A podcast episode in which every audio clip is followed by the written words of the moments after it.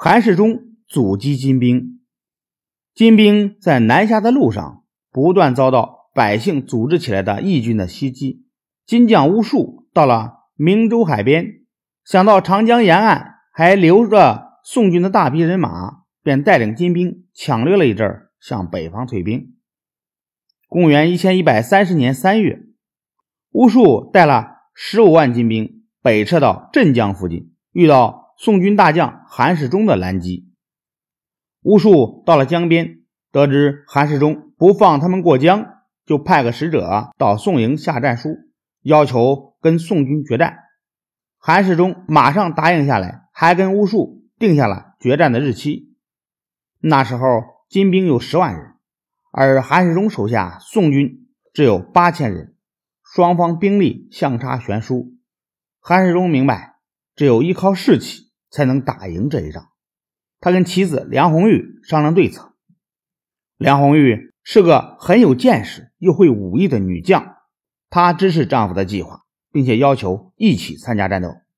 决战的时刻到了，双方在江边摆开阵势，展开了一场大战。韩世忠披挂上阵，他的夫人梁红玉身穿戎装，亲自在江心的一艘战船上擂鼓助威。将士们见主帅夫人。上阵助战，士气高涨，纷纷向金兵冲杀过去。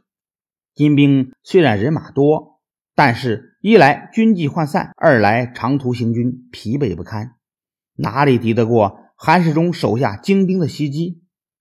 一场战斗下来，金兵死伤无数，连巫术的女婿龙虎大王也当了俘虏。巫术又派使者去宋营，情愿把从江南抢来的财物。全都还给宋军，只求让他们过江。韩世忠坚决不答应。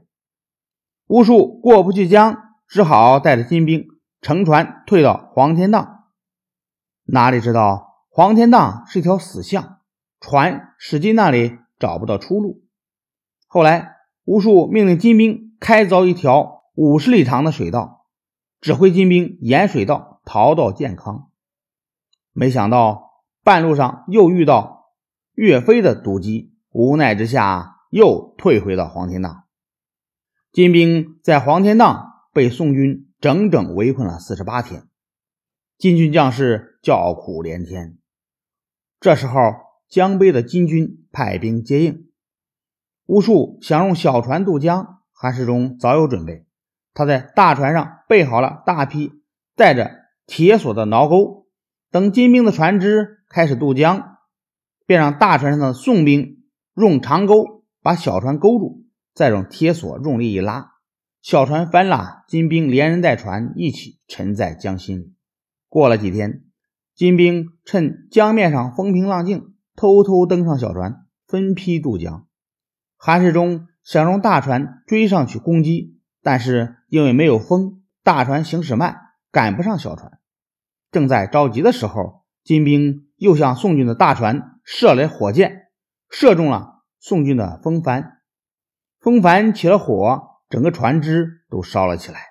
船上的宋军纷纷落水，韩世忠只好放弃船只，乘小船退回镇江。乌术摆脱了韩世忠的阻击后，带兵到建康抢掠了一阵，准备撤回北方。到了静安镇时，又遇到岳飞军队的袭击。被杀的溃不成军，狼狈逃窜。岳飞把金兵赶走了，继而收复了建康。